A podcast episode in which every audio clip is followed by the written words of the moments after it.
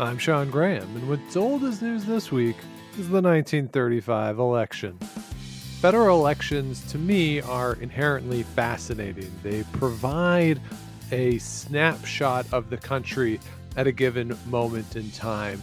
They're not my favorite to live through all the time. Some of the incessant advertising and the back and forth can be a little tiresome, but studying them in the past, I find just to be a, a wonderful opportunity to kind of assess where the country is at a given moment in time. And on a personal note, the 1935 election is one of my favorites, in part because it covers the period that I study in my academic career. I'm very much a student of the 1930s. And so the 1935 election is right in there.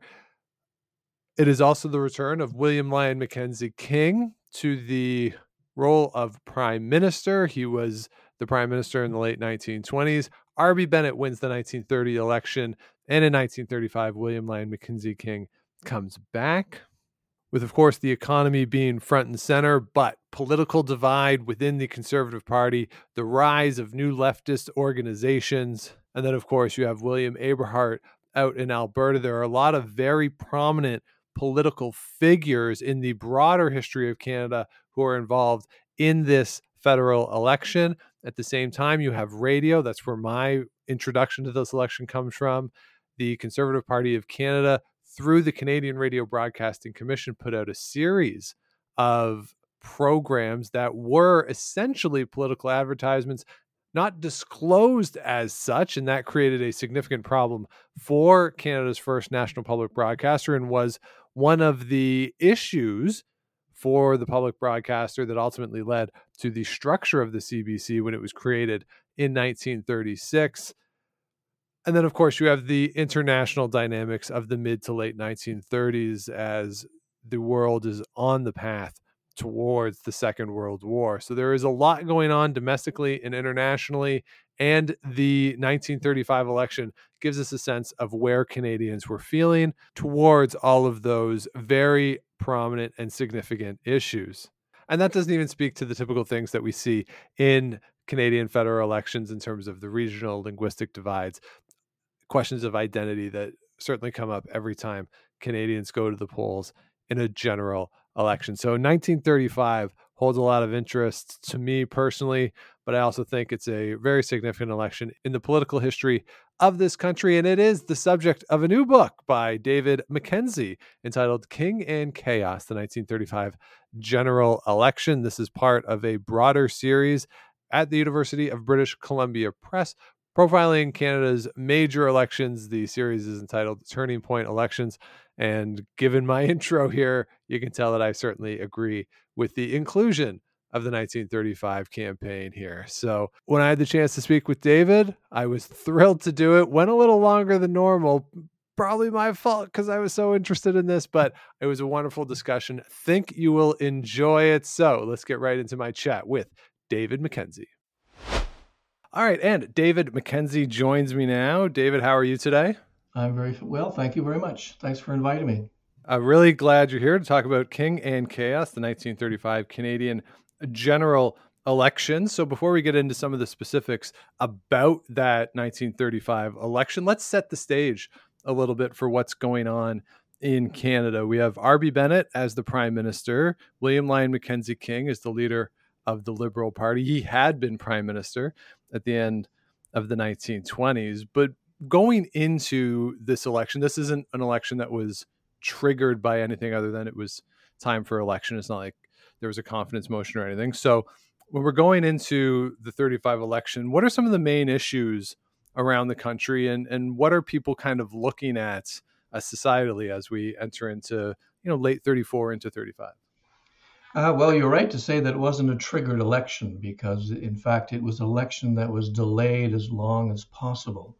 Uh, and so there was uh, there was no specific cause of it. They had to have an election.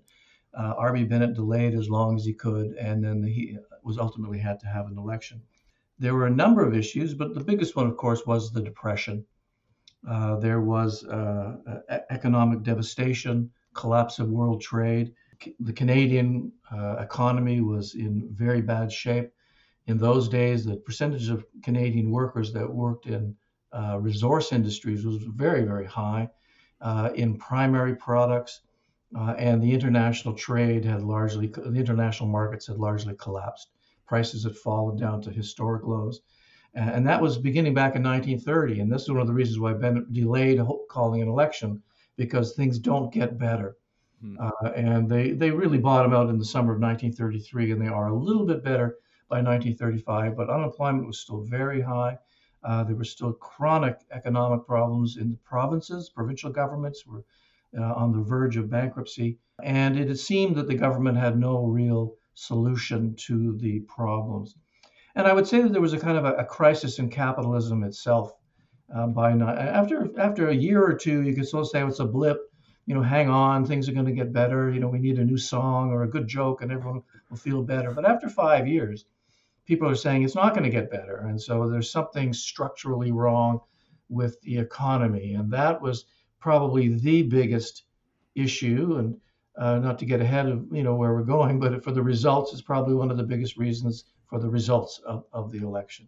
And that was the, the depression. So I think as far as the things that were in the air, and one of the things that makes it an interesting election was that people were talking about newer issues than had been the norm in elections up until that time.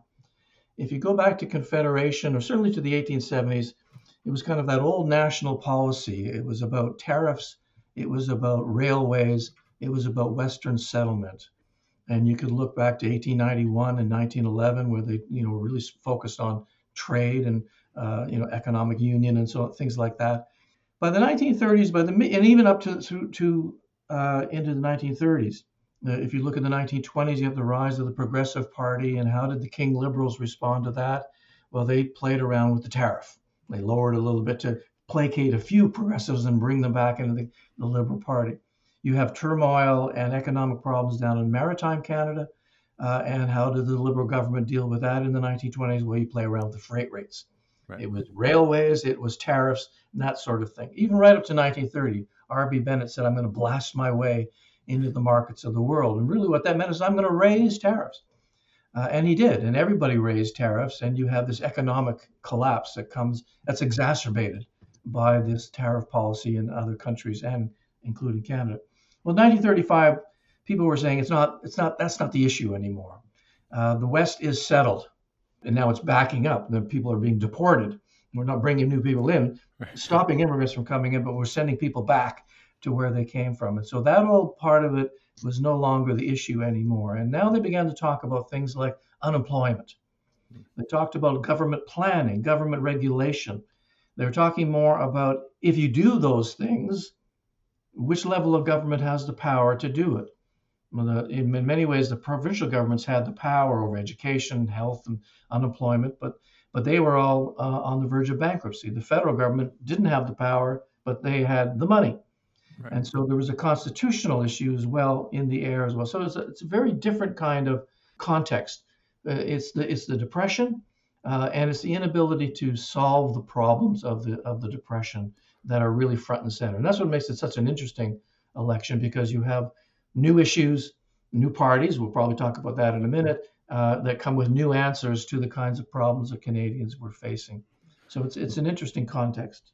Yeah, absolutely. And one of the things that you always wonder about with the 30 election, the 35 election, heck, even whenever the, our next election is, depending on what the context is, so much of the narrative is always surrounding economics and, and what the economy is doing. But as you you mentioned, in the 1930s, it's a global situation, kind of a parallel today with inflation, where mm-hmm. it seems to be driven globally, but national leaders are the ones who are held accountable by the electorate on it. So, how much, from a political standpoint, does it matter more the perception that the prime minister is the one who should be leading the economy and is going to be held responsible for this versus because I know economists argue a lot about the role politicians play in guiding the economy. But from a political perspective, how much is perception key when we're talking about economic factors driving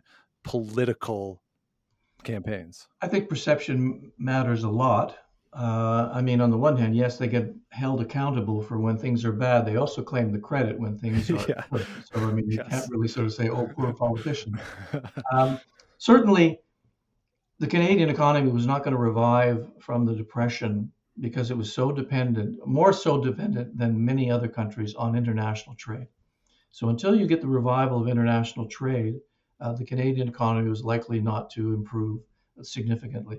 And that really meant until the American economy improved, the Canadian economy wasn't likely to improve. So you, in that respect, you can sort of say, well, the politicians played around with things, but it was really the international situation. Uh, but it was that perception that they were not doing anything or enough. I think you can also, though, put a little bit of blame on them and uh, responsibility, at least, maybe not blame, for what was going on, that things could have been done somewhat differently, uh, like trade agreements you look at the liberals in that election, they purposely decided not to do. Mackenzie King said, "We're not going to promote any isms whatsoever." You know, younger liberals are saying we need a dynamic plan to deal with the depression. We need to do this. We need to do that. Mackenzie King said, "We don't need to do any of that because the conservatives are falling apart." Right. You know, and so the, the opposition doesn't, as he said, don't win elections. Governments lose them, and the and the conservatives were in the in uh, in the act of losing the election. And so, from King's perspective, and you look at the, what they promised in that election campaign, it was vague at best to be charitable. It was, you know, right. we'll do enough to to further uh, job creation. We will make farming easier. You know, that kind of, will make it easier to get a mortgage and that pay off a bank right. loan. Uh, uh, very little, relatively little. Uh, you know, we'll strength. Uh, you know, put our faith in Parliament and responsible government, and we'll provide good, solid national government. Uh, sort of those kind of vague kind of promises, and knowing that they probably didn't need to make more specific promises. So a lot of it is perception, uh, but I think that the parties could have done, and some of the newer parties actually did have quite more dramatic and even radical plans for what they wanted to accomplish uh, in the election campaign.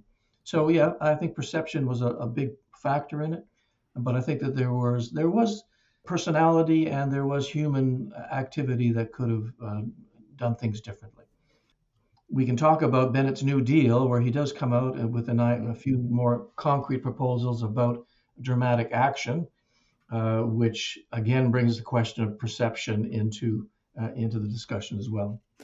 Yeah, well, well, let's let's get into the, the New Deal because a lot of people that I've read have referred to that as a deathbed conversion of sorts for yes. Bennett by really shifting his view towards eh, government intervention in economic issues. And one of the things that often gets discussed when we talk about national elections around the world is that they tend to be viewed, at least, as referenda on the leadership, whoever is in power. And as you mentioned, certainly in this case, the liberal opposition and some of the other parties are vague in what they're putting forth. And you tend to see that where they want to set it up as a, a referendum on whoever the leader is. So, how much of the New Deal and, and Bennett's introduction of certain policies in the election campaign is part of this election really centering on him himself and really being the judgment on what Canadians felt about his government's performance over the previous five years. Long before the New Deal, he was uh, leading essentially a one man government, uh, and he took on enormous amounts of responsibility. He was prime minister, he was also foreign minister or minister of external affairs. He was his own finance minister for several years as well. Uh, you know, so he held he held yeah. three big portfolios. Uh, ultimately, he, he passed on on the, the finance portfolio, but that was always the, the the, the critique of Bennett that he was there were the cartoons. Many listeners have probably seen them of Bennett sitting around a table and everyone at the table is Bennett. You know, yeah. and he's having a cabinet a meeting or something, or down the street, and he's talking to himself, having a cabinet meeting. So there was uh, that he, he brought it on himself in many ways and he introduces the New Deal, which was a, a proposal to introduce a broad range of social welfare policy, minimum hours, wage uh, protection, unemployment insurance, health insurance. A, it was a series of broadcasts that he made where he comes up, uh, and this is in January of 1935. So he knows there has to be an election this year. Uh, and he comes up with this whole range of policies, which put him very much on the left of the liberals and on the left of the political spectrum in Canada. And then he sold himself in these broadcasts as a reformer. He says, if you want reform, you vote for me. If you don't want reform, vote for the liberals because they're not offering reform. And so he comes out, and he was a very persuasive speaker when, when he was motivated, and he was motivated in a big way at this time. And so it seemed that he was earnest in what he was trying to do. Now, critics immediately sort of say, wait a minute, you know, for four years you've been saying that all these things were unconstitutional and you'd never do them. But now it's self evident that we need to do them. And so it, it seemed, as you mentioned, a deathbed conversion to this. And his image, of course, was just the opposite. He was the epitome. He was like the guy in the, you know, the get out of jail free cards in Monopoly. You know, he looked like that plutocrat of the 1930s. And he was in many ways that it just seemed, it didn't seem right coming out of out of uh, out of his mouth. And so people were skeptical, and I think they had a right to be skeptical um, because, as it turns out, he had no real th- proposals other than something that came up in his head. He had no legislation planned. He had not brought the rest of his cabinet into his thinking about it. You know, some of the people in his cabinet wrote in their diaries, you know, there's Bennett, he's talking about all these new policies, never talked to us, you know, in cabinet about it, and we don't know anything about what he's doing. So even there, you have a lot of people say, does he really mean it? Right. Uh, I think it was Grant Dexter, who was a journalist at the time, who was talking to him about it, and he got the idea or the feeling from talking to board uh, to Bennett about it that his real plan was to put these out as ideas and then call an election because hmm. you had to have an election. He comes in with all these new ideas. I'm the reformer. I'm the ship of the captain. I'm the captain of the ship. Sorry, uh, and you know, follow me with these new ideas didn't there weren't much more than proposals, but the thinking was you'll introduce them, uh, that the opposition will come out and do what it's supposed to do, oppose, and then you have an election platform. We're not going to talk about five years of my record. We're going to talk about these reforms in the future. And it's hard not to look at it in any other way than that, uh, because it was they were unprepared to deliver on them. Uh, he had been saying for years that these kind of things were unconstitutional and which the liberals knew, and they they immediately said, yeah, that's going to be unconstitutional. We'll have to take them to court on this issue.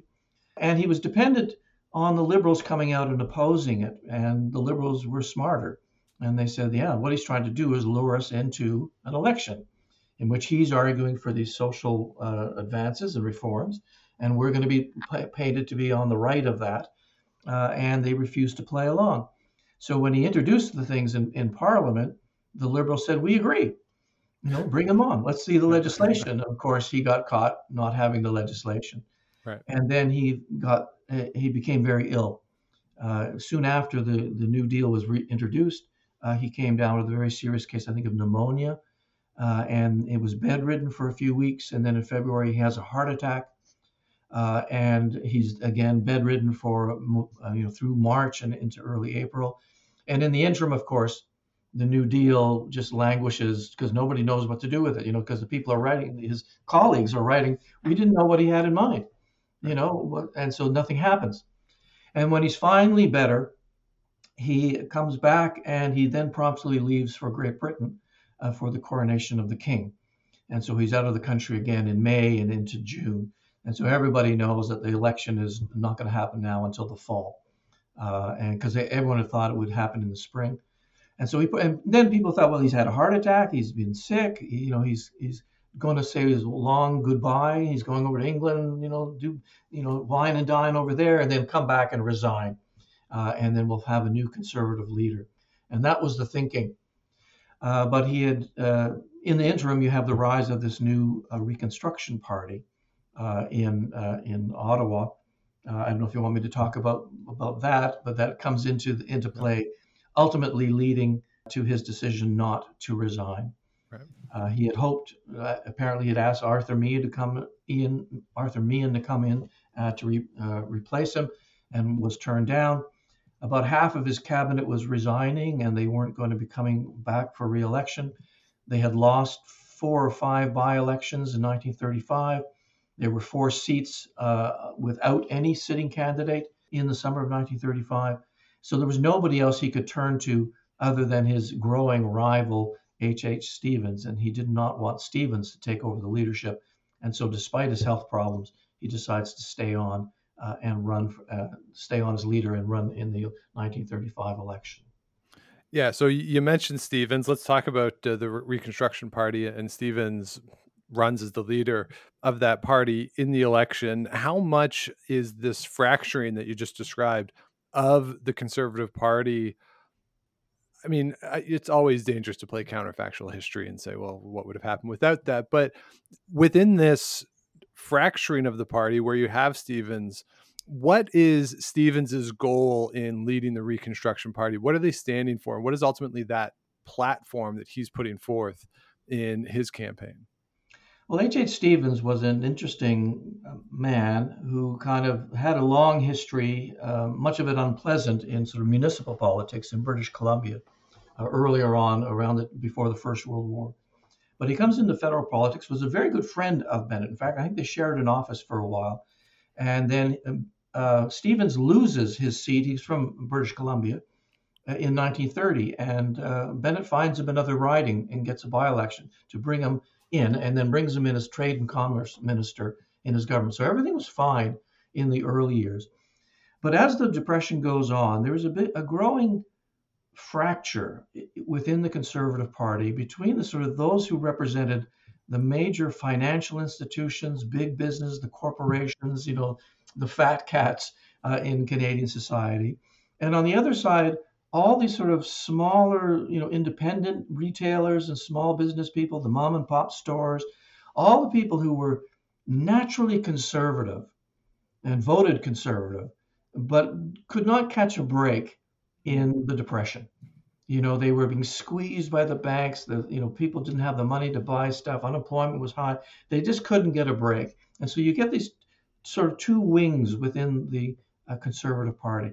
And Bennett, as I mentioned before, he represented everything, you know, monopoly capitalism sort of thing. And he just could not play the other role. But Stevens could. He could be a representative of the small businessman uh, and woman uh, in Canadian society. And it reflected because he was somebody who had been in a number of businesses that were not that successful. And he's in a cabinet with some people who are very wealthy, like Bennett, a very wealthy man. So he was a conservative and supported business, but he represented the common business person. Right. Uh, and what he increasingly began to realize, he headed a, commission, a, a, committee on price spreads. And you have these companies that would, what they paid for something, the products that they used to manufacture the goods, and what they sold from it, uh, sold those products for. And that was, they talked about this, the price split between the two. And he began to examine that in this committee, and he began to, to get way ahead of where the government was going. He began to make say, well, we've got to do something about this. We've got to do about the big retailers. You know, the uh, particularly Simpson. He had a thing about Simpsons uh, and the meat packing industry and all virtually all the corporations. They're squeezing out the little guy. They're doing these loss leaders in their store. You know, reducing the prices of something that forces the smaller business out of business and the Eatons and the Simpsons and the and the, the meat packing Canada Packers and all these large corporations they were they were the problem, uh, and it was a message in by 1934 that many people bought into. It made sense.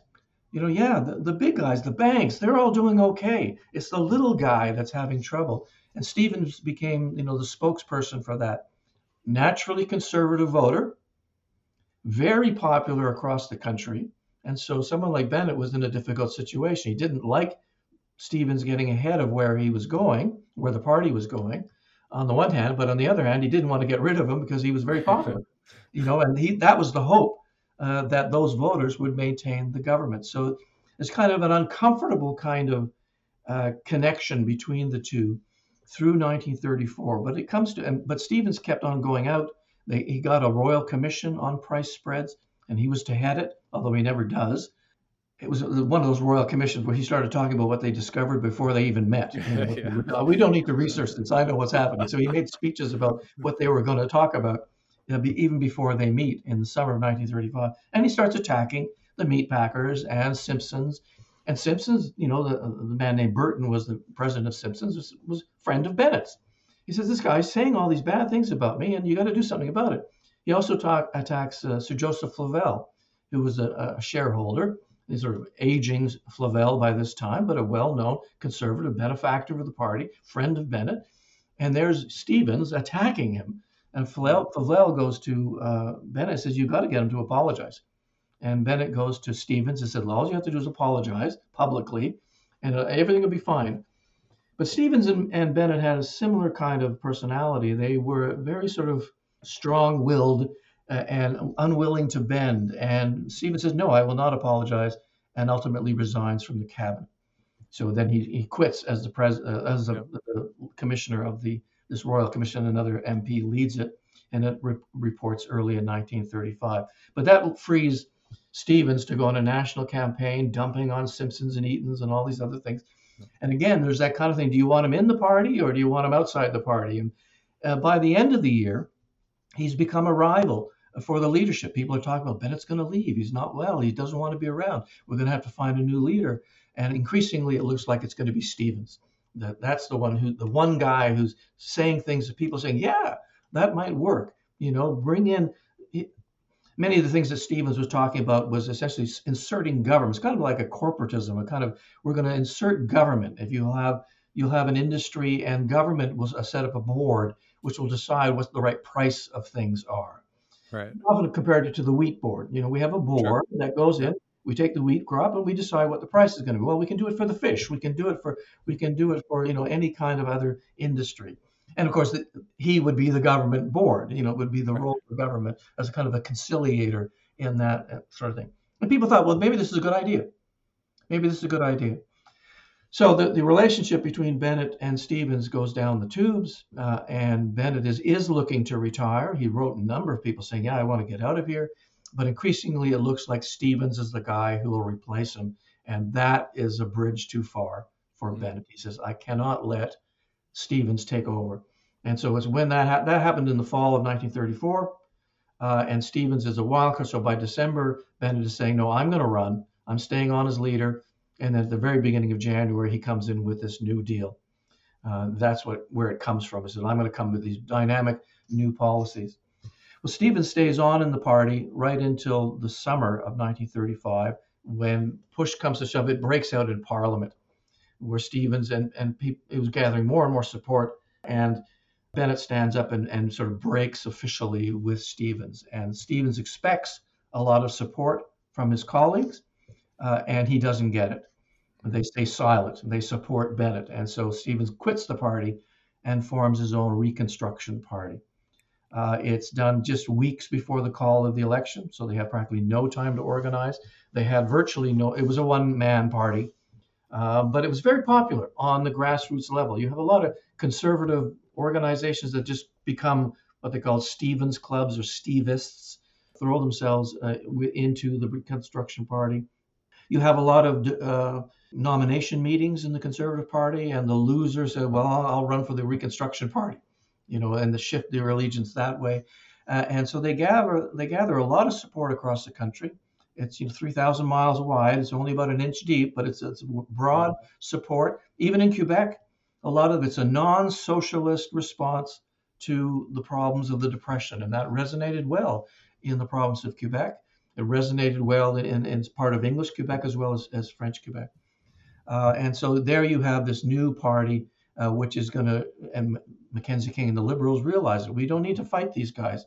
They're killing themselves, uh, you know, for us. They're, just, they're breaking apart. And the only, the major voters for this new Reconstruction Party are going to be coming from the Conservative Party.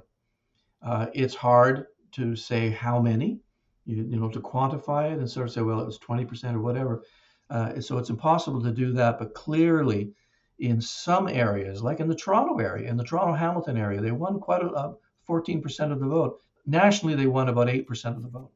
But in some areas, like down in the Maritimes, in some areas, they won, you know, 14% of the vote. And, and given that the Conservatives were the bedrock of their support was in Ontario, when you take away a large number of votes in, a, in the Toronto and Hamilton ridings, it, it, does have an impact. Nobody can say how many seats it cost them. It doesn't cost them the election for sure. They would have lost anyways. Sure. Uh, but it clearly eats into uh, their support, uh, in especially in central Canada.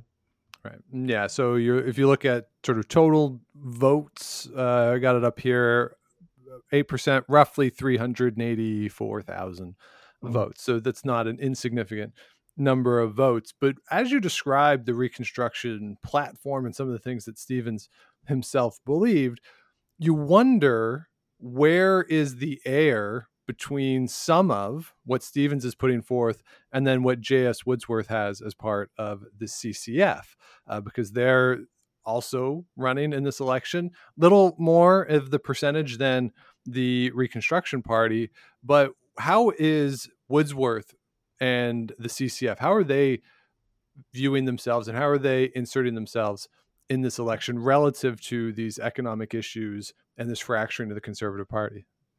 Well, they were they were a party that was much more on the record. I mean, they had you know they were created in 1932, but in 1933 you have the Regina Manifesto, which sets out, uh, and so they were they were clear that sometimes was good because they were a party of principle and you knew where they stood, but they couldn't fudge things like the liberals. yeah. they were going to do this and we're going to help things. They were there on record. They wanted to uh, introduce socialism in Canada. There was no doubt about it. It's right there in the Regina Manifesto. That sets them apart from all of the other parties. Uh, the thing about Reconstruction was that it was a non socialist alternative, just like social credit is in Alberta. It's a, a non socialist response to the Depression. Well, the CCF was a socialist party. As Woodsworth said, it was Canadian socialism, which was, I guess, less fiery. It was going to be democratic. It was going to be done through the ballot box. They weren't going to nationalize all business, as Woodsworth said. We're just bad business, right. you know. The, and so it was going to be, you know, socialism with a gentle, a gentle face, I guess, if, if okay. you will. But it was it was different. It does bring that issue into the election campaign. It brings in a party that's to the left of everybody, and much of the rhetoric. You talked about perception early. There's a uh, earlier. There's a good uh, example of it, uh, because the rhetoric of the Reconstructionists and the social credit was very radical, very radical. They're all at the, we're going to get the bankers and the big shots and the plutocrats, and we're going to tear this down. We, we're going to do this dramatic action. And, and, and that puts them, many, all these parties really to the left of the liberals.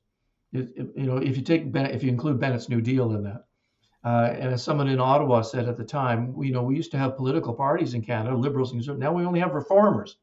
They all want to reform the system.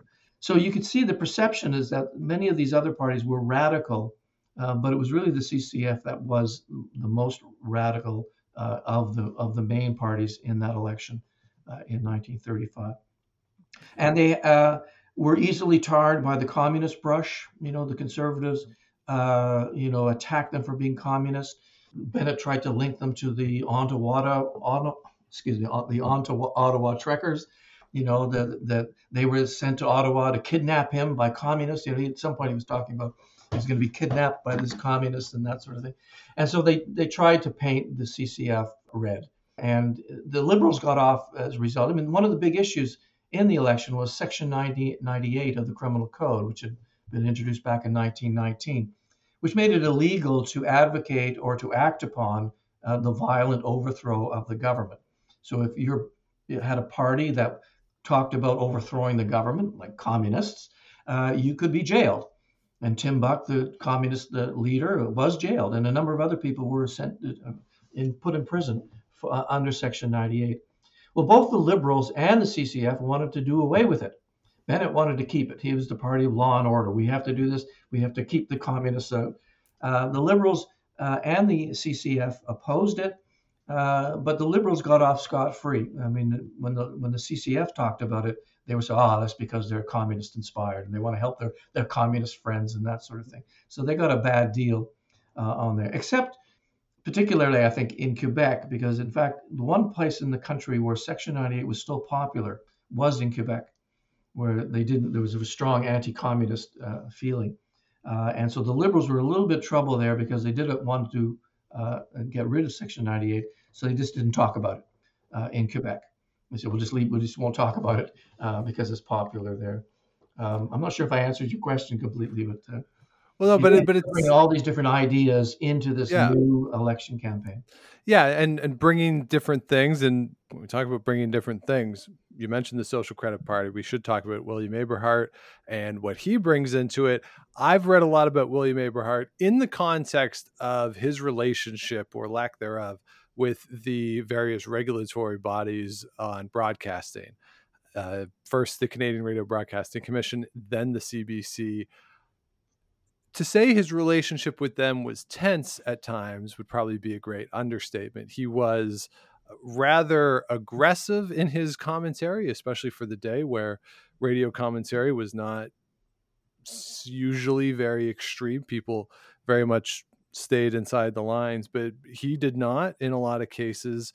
And the Social Credit Party is one that I've always found it difficult to kind of pin down where they stood because there's certainly social issues that they you would say maybe are on one flank of the political spectrum economic issues maybe on the opposite flank so where does william aberhart where does the social credit party fit into this both in their ideas but also the regional side of it with with him being so much of a figure in alberta Uh, well, they they were in many ways a radical party, and they talked about a number of things that you consider social welfare and social reform, education reforms, things like that. Beyond the the uh, social credit dividend and the idea that we'll just uh, you know just create some inflation.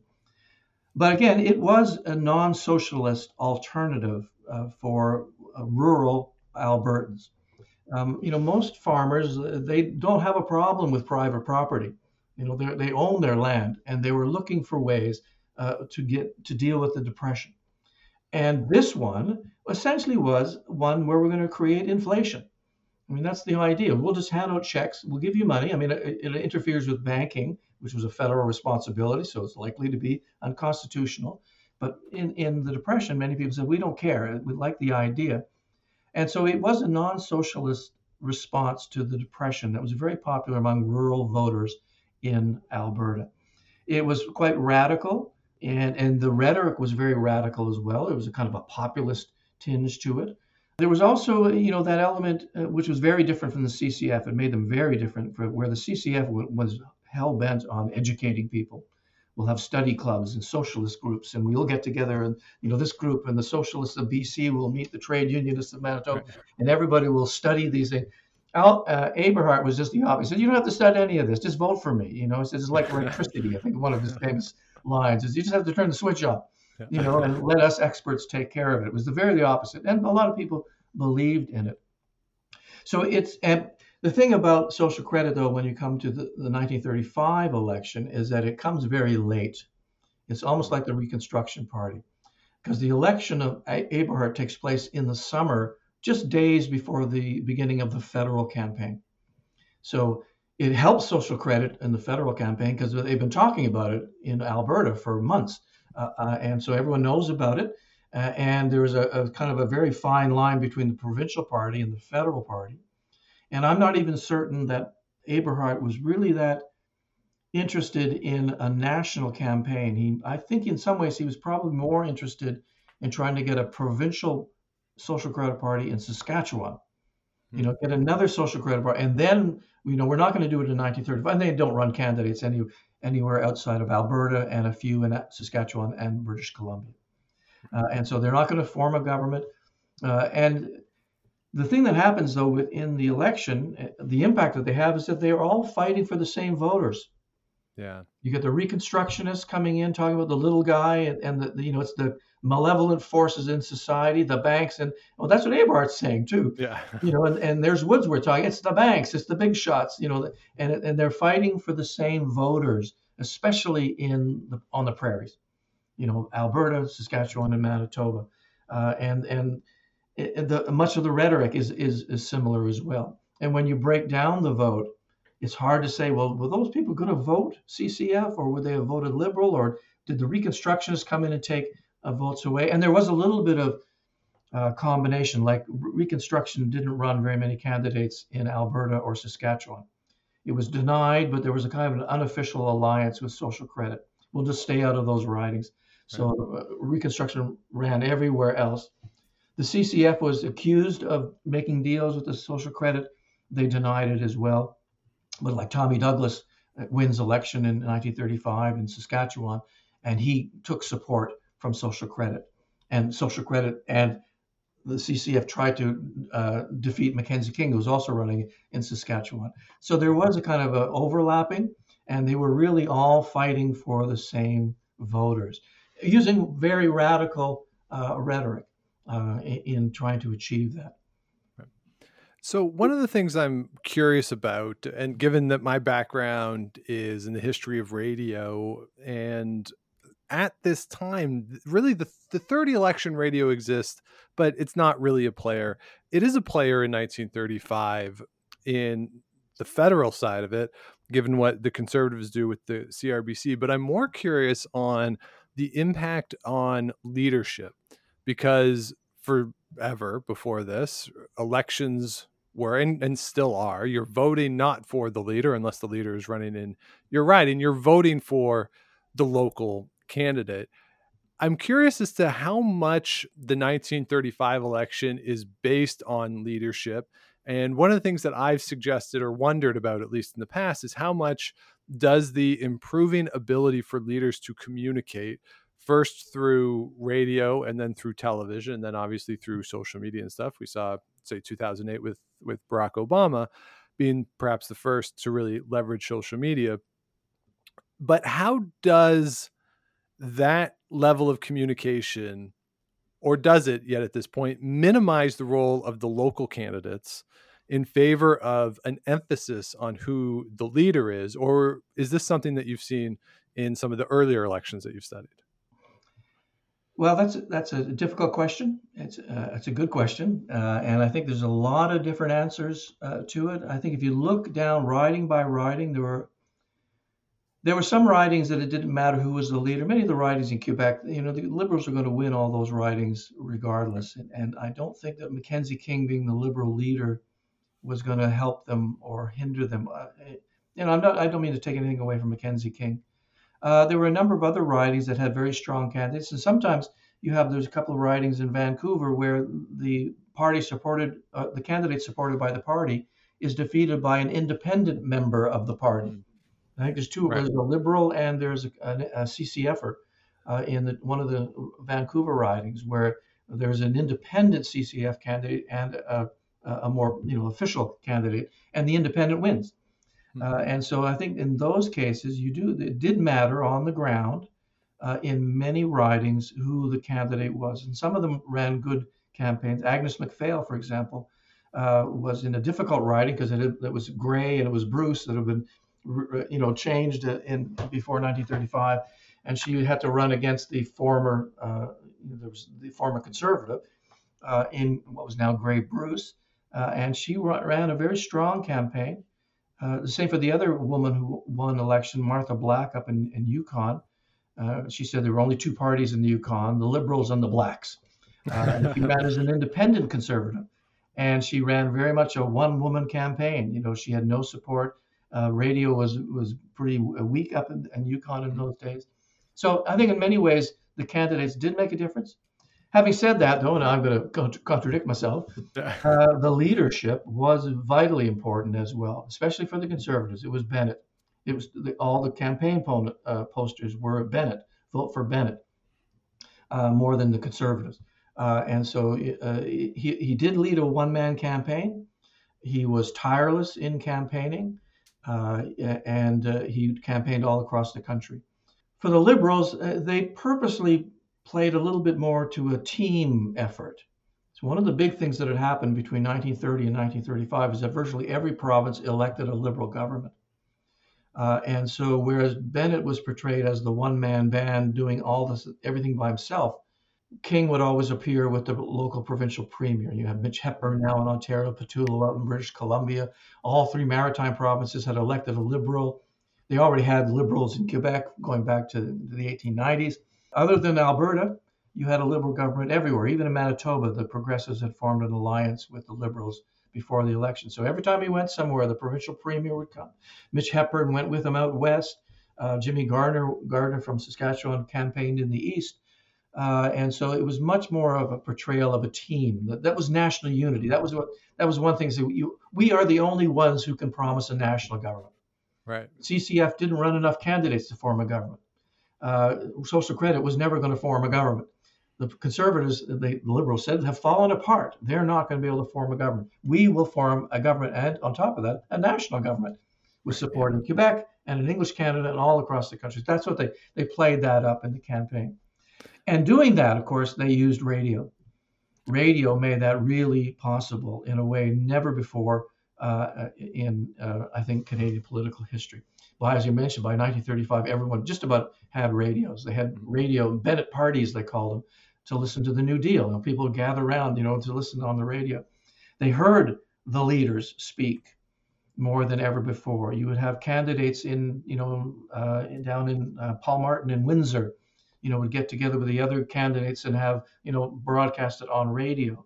When King went down to the Maritimes, they'd hooked up with all the radio stations in the Maritimes. So his speech would be broadcast on stations all across the Maritimes. So that was, they, they were using it in a, a significant way by this time. And in fact, by the end of it, even Reconstruction, they took all the money that they earned or could raise, which wasn't very much, and they had enough for one national broadcast. And they did that the night before the second night, the, the day before the election was Sunday, and they didn't campaign. So the Saturday before the Monday uh, when the election was, he had his his one and only national broadcast. But the Liberals met in Toronto in Maple Leaf Gardens, and they they hooked up all the nine, eight of the nine provincial premiers, uh, and they all spoke over the radio, and then they broadcast it uh, nationally. And so this was a first, you know, the yeah. coast to coast. Uh, and so, yeah, they used radio effectively in, in 1935 in ways that w- was impossible uh, in 1930.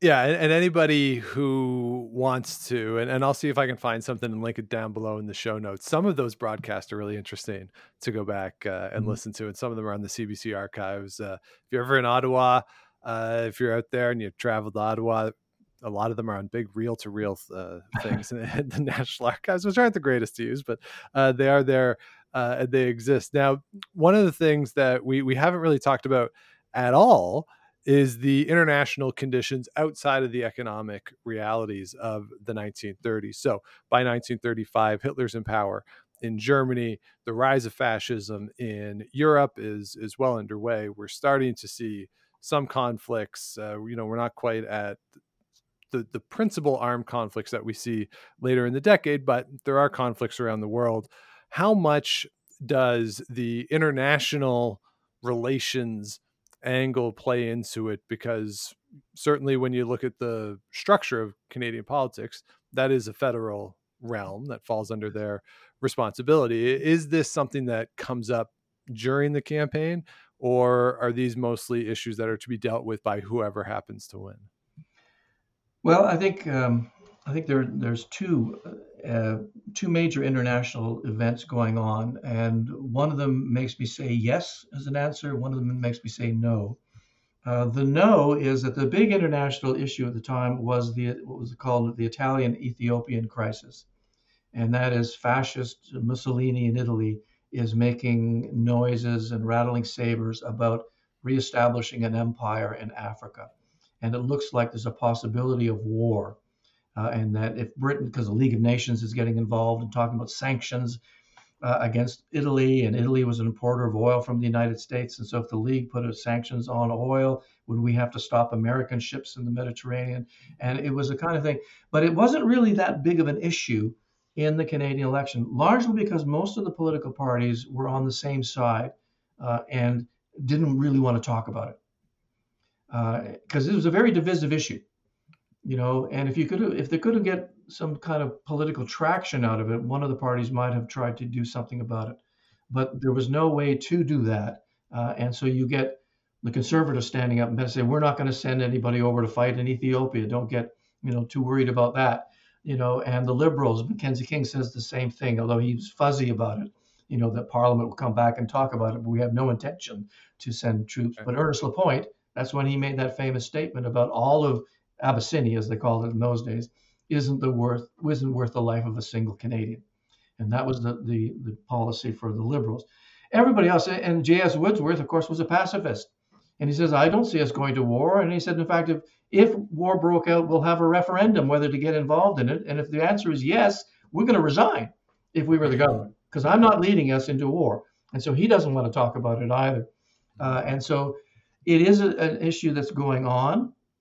Uh, and in fact, Bennett has to get involved in dealing with it while he's on the campaign trail, because there's there's talk of sanctions in Canada as part of this committee that's looking into sanctions.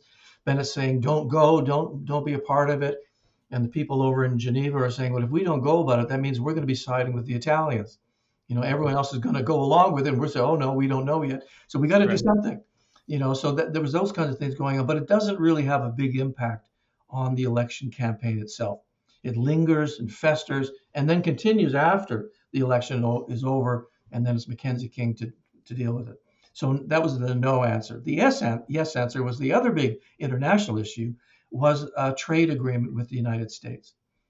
Is that Bennett had had been a conversion. This is one of the turning points of this 1935 election. Is that the conservatives shed themselves of the old protective tariff that they had fought for since the 1870s and begin to embrace freer trade. And so, whereas the tariff was the issue between liberal and conservative in so many previous elections, in 1935, both the major parties want a trade agreement with the United States. And Bennett starts trying to get one with the United States going back to 1933. And 1934, the Americans are opening up, more open to the idea. They pass legislation to allow Roosevelt to, to get a deal. And they start negotiations in 1935. And then they're slowed down just before the election in, in the fall of 1935. And the question has always been did the Americans purposely slow down and not come to an agreement with R.B. Bennett, knowing that they'd get a better deal with the liberals who were likely to win the election? And they were clamoring. And King was saying, "I want a better deal. I want a bigger deal. I want to bring yeah. the British into the deal. I want I want more and more than, what Bennett was uh, asking for." So that does become an issue uh, in in the election. The trade is there, but now it's both parties wanting to get a deal and arguing about who could get a better deal and who was worse in their previous uh, actions, uh, right. the raising of the tariff and that sort of thing. So that is the yes answer uh, that uh, they do talk about that. The CCF backs away from that uh, issue. They said, well, it's the tariffs that got us in the problem in the first place, and that's we don't want that. We wanted, you know, democratic socialism. We don't care about the tariff. Uh, Stevens and the Reconstruction Party just, just sort of they're they're like I can't remember the way he described it, but they're like two witches, you know, flying around arguing about tariffs, and that really doesn't make a difference for the little guy on the right. street. But between the two big parties, it was an issue right up to the very end of the election campaign. But they had not got the, the trade agreement that they both wanted. But that was the other international issue. Yeah, I, I, like that. So we have death taxes and trade agreements with the U.S. being election issues. We can mm-hmm. add that to our list in this country. like, um, so I, am curious. You know, it's it's one thing to be interested in politics and to write about it. I love elections. I think they're really fascinating in retrospect. In the moment, I tend to find them kind of annoying with all the ads and all the all that kind of stuff. But re- like looking back on them, I do find it really interesting. So, in the case of 1935, of course, Mackenzie King wins the election and is the prime minister through the Second World War. His legacy is what it is, but independent of necessarily Mackenzie King as a person, what is it that brought you to this particular project to want to write about 1935? And what is this election's legacy? Why is it important for us to read about it here in 2023? Uh, well, I was brought into it because the University of British Columbia Press started a series of books called Turning Point Elections, and they've uh, a number of have been published already, and a couple more are in the works. And so there is a series of books, and I was asked if I'd be interested in doing it. And it did really intrigue me at the time. I've written on other elections. I find elections themselves are kind of like a snapshot of the country.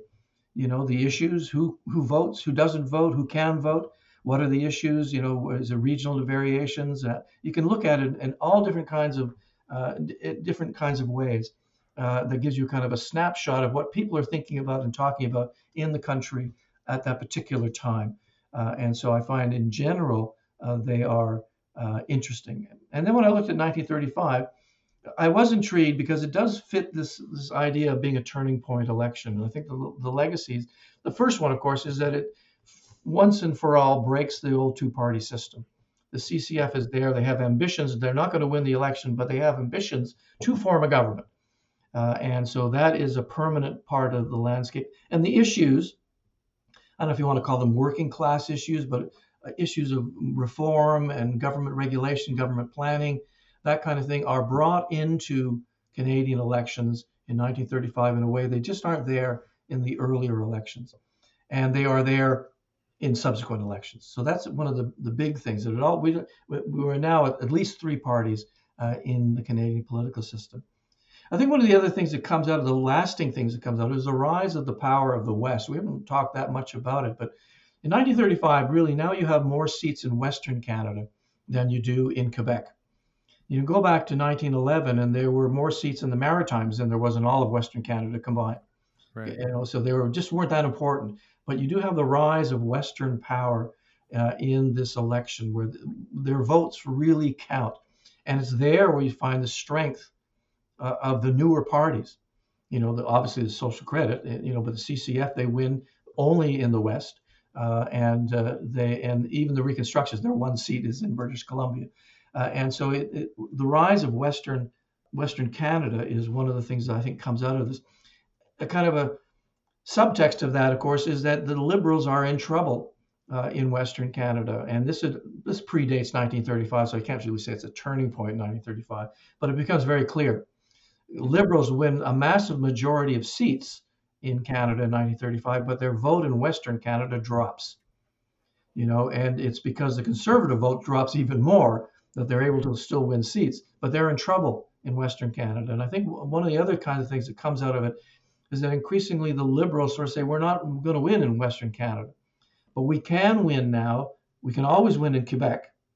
Uh, and now we can win more in Ontario because they win more seats in 1935 in Ontario than they had, I think, since 1874. You know, they won a big number of seats. We can win elections in Quebec and Ontario. And so you do yeah. see that focusing, I mentioned national unity, uh, you know, the role of Parliament, uh, support of French Canada, that the Liberals are moving, they're moving into a dynasty, first off, where they win for the next 22 years. And if you just think of the, you know, the interregnum of the Diefenbaker years, they're there to really till 1984. You know, it's a generation and more in power based on this bedrock of Quebec and splitting the Maritimes and Ontario. Western Canada is no longer important to them the way it had been to Laurier and earlier Liberals. And that, I think, is a lasting change. You can't say it just started with the election of 1935, but it sort of crystallized in 1935. Sure. So, you know, we don't need Alberta anymore, you know, and they didn't get a cabinet minister in the government that's formed after the election. Another thing I think is the, uh, things I was talking about earlier on is it's the ending of that old national policy, you know, where these were the issues of you know tariffs and railways and Western settlement after 1935, they're talking about unemployment and government planning and you know regulation and other kinds of issues that are much more uh, clear to us today, things that we still talk about to this day. And I think you can say 1935 is really where they talk about other things before that, and after 1935, they're moving into you know the problems of a, a modern industrial society. Uh, and how do you deal with that? And they come up with various ideas, and that's what we debate. In that, of course, still is trade that's still still a very important thing. Um, and I think it's the beginning of end, the beginning of the end of what you call inactive government.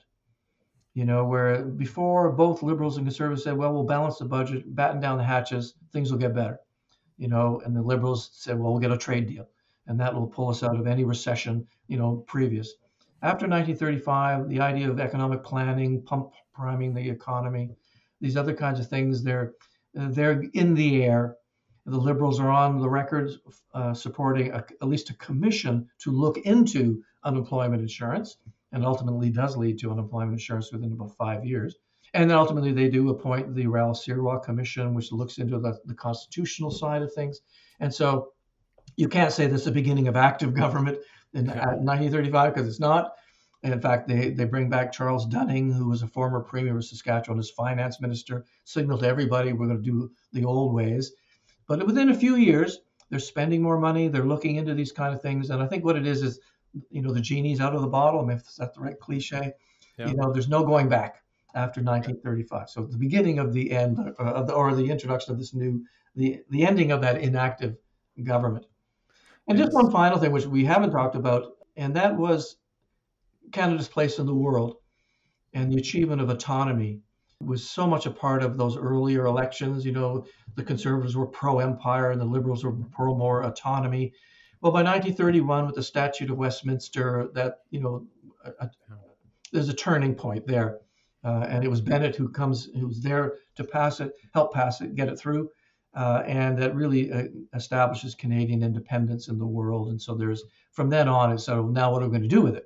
You know, it's no longer achieving it now what are we going to do? So that's a bit of a turning point. Not so much hooked up to the election, but that's there as well uh, in the mid 1930s.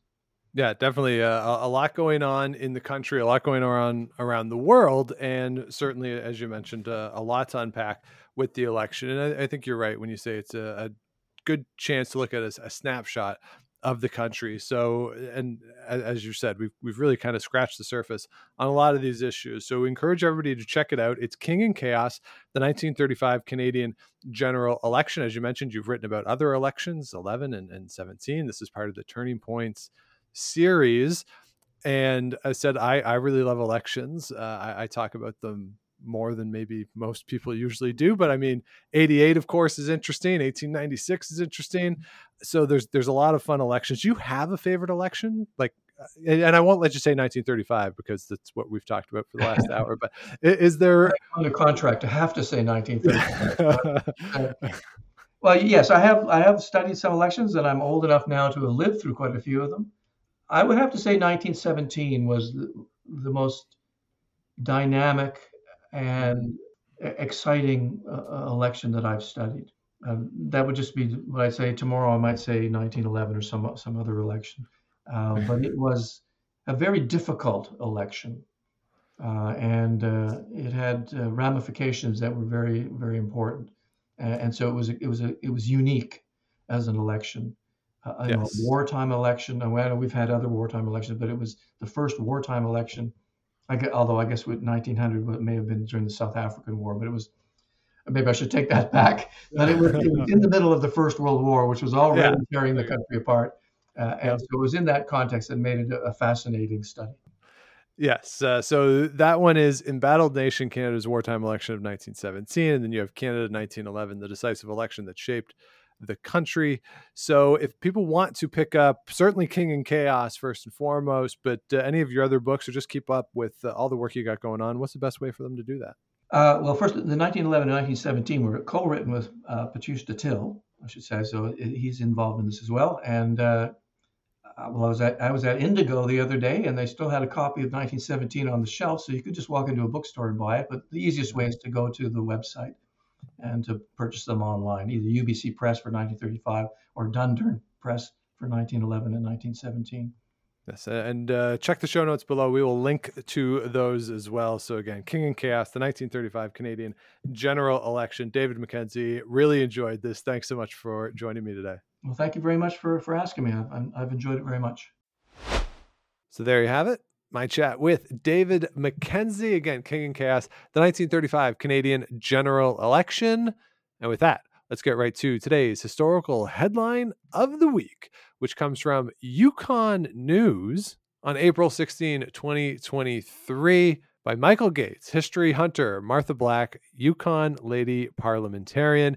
David mentioned Martha Black in the conversation, saying that in the Yukon there were two parties, one of which are the blacks, and Martha Black runs in the 1935 election for the seat from Yukon, and she wins. It is the first time that she ran for parliament, but she had extensive experience in Ottawa because her husband, George Black, had been the Yukon's member of parliament for nearly 15 years. He was elected in 1921. So she had been to Ottawa a lot, had great experience with the House of Commons, some of the machinations of parliament. She runs in 1935 and wins the seat for Yukon. The article profiles her experience she, having been in Ottawa for so long, had commented that she didn't understand why MPs were so bad at speaking in the House of Commons until she did it.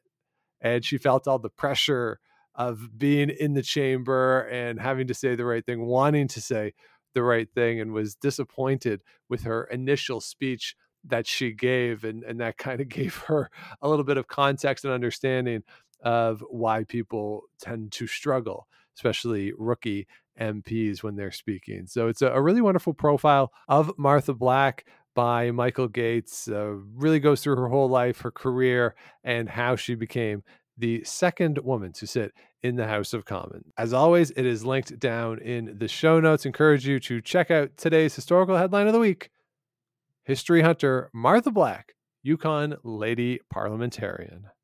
And with that, I will say thank you so much for listening, everybody. If you have not yet, please do subscribe to the show wherever you get your podcast. Do the likes, the ratings, the comments, all that good stuff. Helps other people find the show and keeps us growing. Of course, you can always head on over activehistory.ca. Some great stuff over there on the website, including all of our past episodes. And of course, if you want to let me know what you want to hear on the show, what's old as news at gmail.com. So thanks again for listening, everybody. We'll be back with you again soon for more What's Old is News.